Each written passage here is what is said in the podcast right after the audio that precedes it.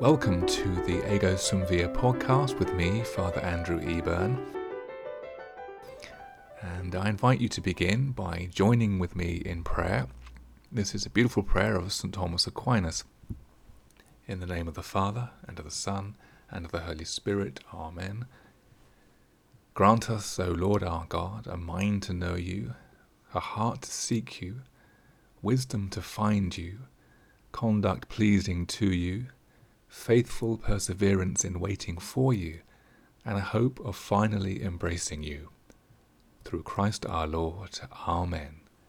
In the name of the Father, and of the Son, and of the Holy Spirit. Amen. So, I am currently in self isolation under the new guidelines for coronavirus. Nothing really to be concerned about, just a nagging cough but I'm following the guidelines, so I uh, will not be out and about in public for a while. So keep me in your prayers, and I'll keep you in mine. Uh, to be honest, uh, I'd been thinking about recording a podcast for quite some time, but right now does seem the obvious opportunity, and I guess that's a good point to to start with. Every difficulty every crisis is always also an opportunity for the Lord and for us collaborating with Him. And that's not in any way to dismiss what people are experiencing and suffering right now, but just to hold fast to that great Christian truth that the cross is always a means of grace. So remember what St. Rose of Lima says that the cross is always a ladder to heaven. So, for all of us right now, whatever we're suffering, there is something right now that you and I can do that will bring us closer to the Lord. My little cross, my tiny, absolutely tiny cross, is this week of solitude. And so I'm offering it for all those who are struggling in any way in the current situation.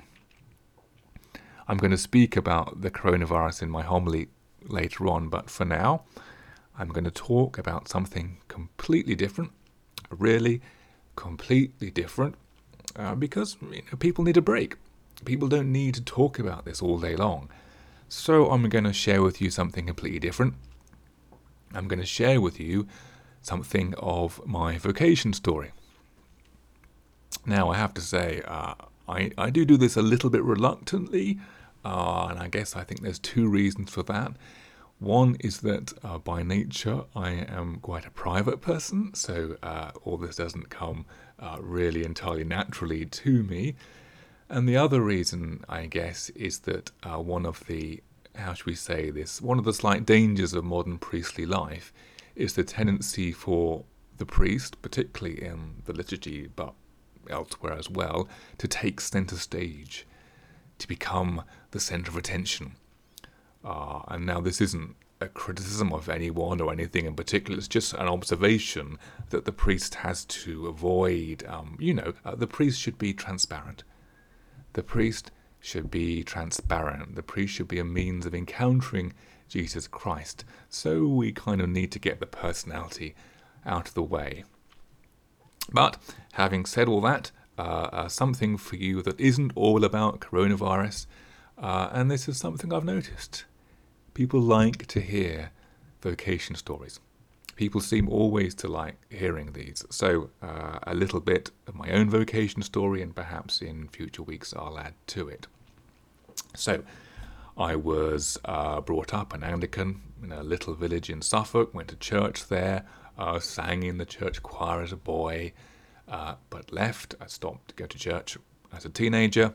I left altogether, and then just led, you know, pretty much a secular, liberal life. Uh, and then in my first career, I was an academic. I was lecturing at uh, University of Oxford, and so this would have been, oh, I don't know, my mid twenties. And I I had to give a class to some students on Victorian literature, and I realised then, uh, from what they were studying, that they could not understand it if they did not also understand at least the basics of Christianity. So conscientiously, I tried to explain this Uh, not that I was uh, living it, mind in any way, or ascribed to it, but but just you know, just as an academic exercise. Okay, and it didn't really go very well, not at all. Didn't go well at all. I remember there was a poem we were studying that referenced the Gospel of John. So I thought, okay, I better read this out, this bit of the Gospel. And it was the passage right at the end of the Gospel of John when Jesus appears to the disciples beside the Sea of Galilee. And Peter says, he cries out, It's the Lord, and leaps into the sea. This wonderful moment of impetuous faith and devotion and, and sorrow too, because of course he had denied him. And anyway, I was reading this out, and the class, who were, you know, bless them, they were already a little bit restive with all this Christianity stuff, the class got the giggles. And you know how it is. Uh, it started with one lad who just couldn't quite help himself, and then the whole class joined in, and suddenly they were all just tittering, tittering merrily. And I was a bit annoyed by this. I was. I was a bit. I was a bit indignant. Indignant, you know, on behalf. I don't know, on behalf of the Christian tradition, if you like.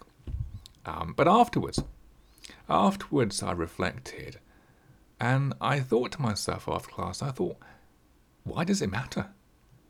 Why does it matter to you? You don't follow this stuff. You're not invested in it. Why does it matter? What are you so bothered about?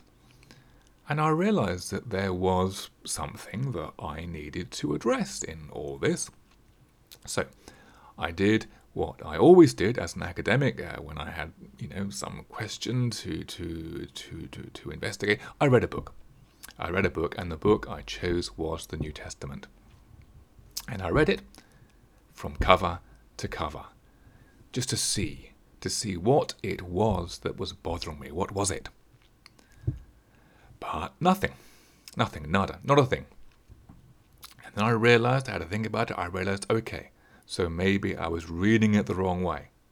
I was reading it as, as an academic, as a scholar, uh, with all the critical apparatus that I had developed for analyzing texts. I was reading with the head. And I realized that I needed to try something that I hadn't done really much of, which is to read not with the head, but with the heart. And this was a big ask for me. I mean, it took me years, years after I left university actually to read a book like a human being. And if you've studied literature at university, you will recognize something there, I'm sure. So, anyway, I started again with the New Testament and I tried to read it not from the head, but from the heart. To read it from the heart. I read the New Testament from the very beginning to the very end, reading with the heart. And at the very end, the book of the Apocalypse, last book of the Bible, Christ speaks to the church of Laodicea. Listen. I am standing at the door and knocking. If anyone hears my voice and opens the door, I will come in to him and eat with him and he with me. And I thought, darn it, darn it, he's knocking at my door. And I realized it wasn't something that was bothering me, it was someone. It was Jesus Christ, and I was going to have to respond. So I started going back to church and, and uh, I started reading the Bible, I started my prayer life, and that was the beginning of a very long journey that eventually led to priesthood as a Catholic. What I also realized looking back is that when you first open the door to Christ, you kid yourself that you're somehow still in control, that you can somehow respond to Him wholeheartedly and at the very same time remain in control. That you can keep hold of the door and you can decide just how far to let it open, just as far as it suits you. But it doesn't work that way. Once you open the door, He just pushes, my goodness me he doesn't let up. And so part of the journey of vocation is is this is learning to let go of the door. Learning to let him take control. You know, you know he's not going to hurt you. Now giving up your plans, your beautifully crafted, convenient plans, now that can hurt, but that's not his fault. and your own plans really will not make you happy anyway. So, letting go of the door, jumping into the sea like Peter, which takes courage for sure, but which is a beautiful freedom and has a beautiful reward. Okay, and maybe in future weeks I'll share a little bit more of that vocation story with you.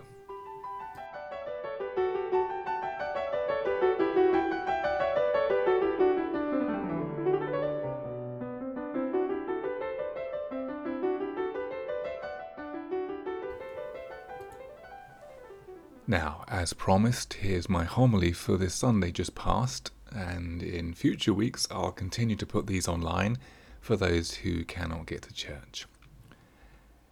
In the name of the Father, and of the Son, and of the Holy Spirit. Amen.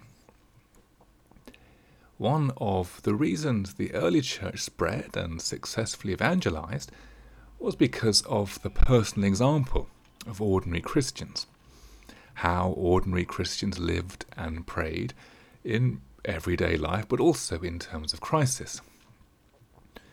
Now, the perennial crisis in those times, and we're talking about the church of the first centuries, the Roman Empire in the second and third and fourth centuries, one of the perennial crises was plague, the spread of deadly disease. And the famous phrase applied to Christians in times of plague was See how these Christians love one another. See how they love. The Emperor Julian, the last pagan emperor, was infuriated by the loving behavior of Christians during the plague. He said, They not only look after their own poor, they look after our poor as well, i.e., the pagan poor.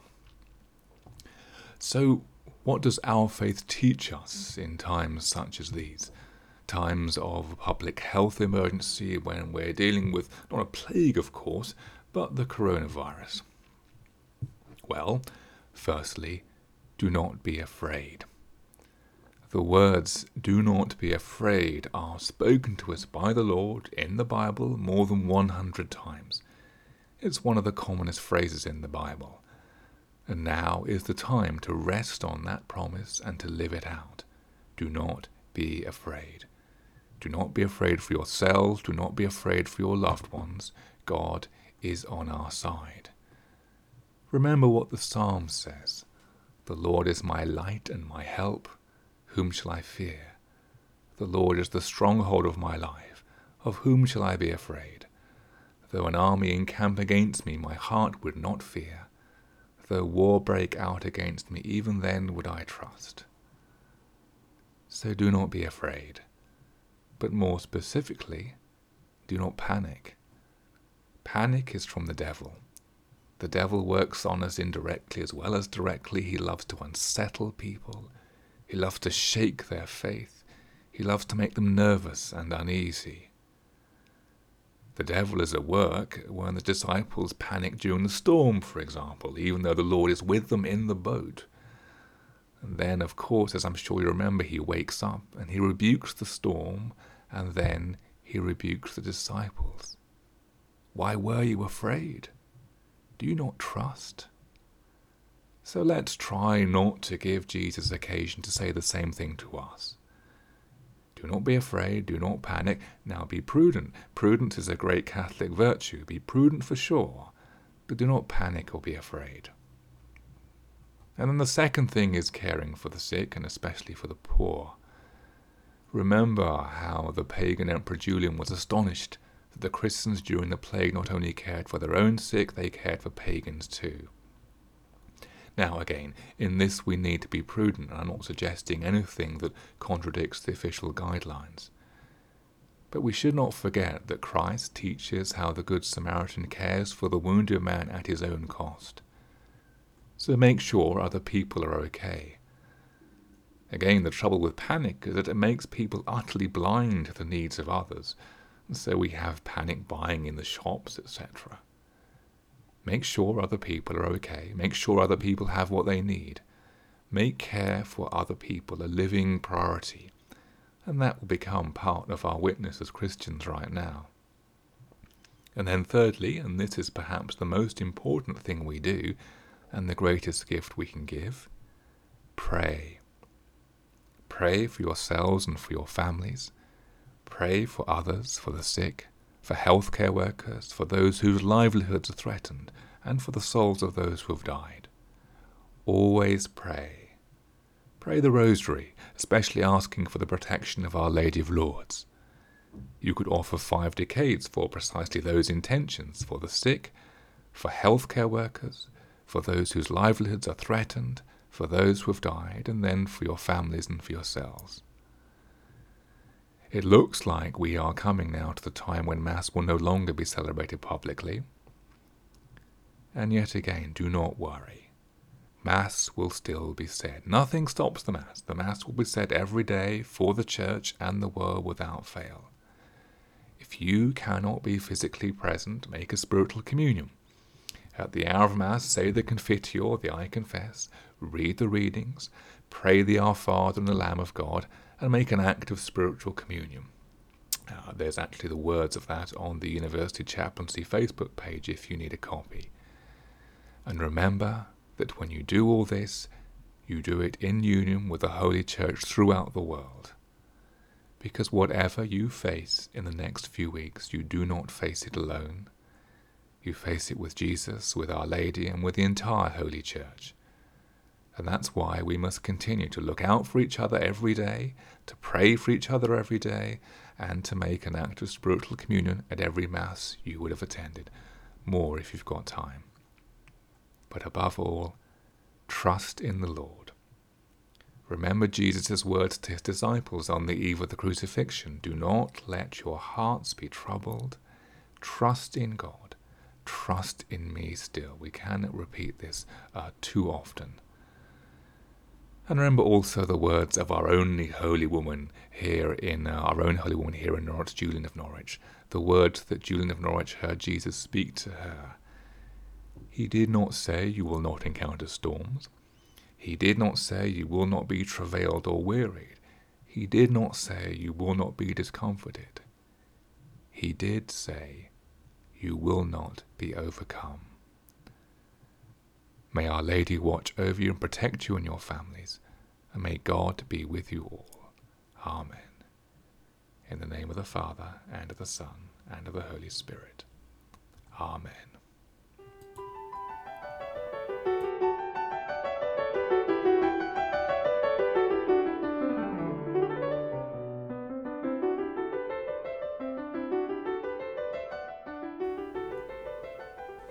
So, as we come to the end of this podcast, thank you so much for being with me.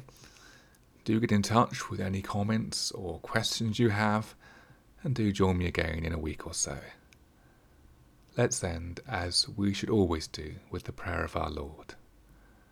Our Father, who art in heaven, hallowed be thy name. Thy kingdom come, thy will be done on earth as it is in heaven.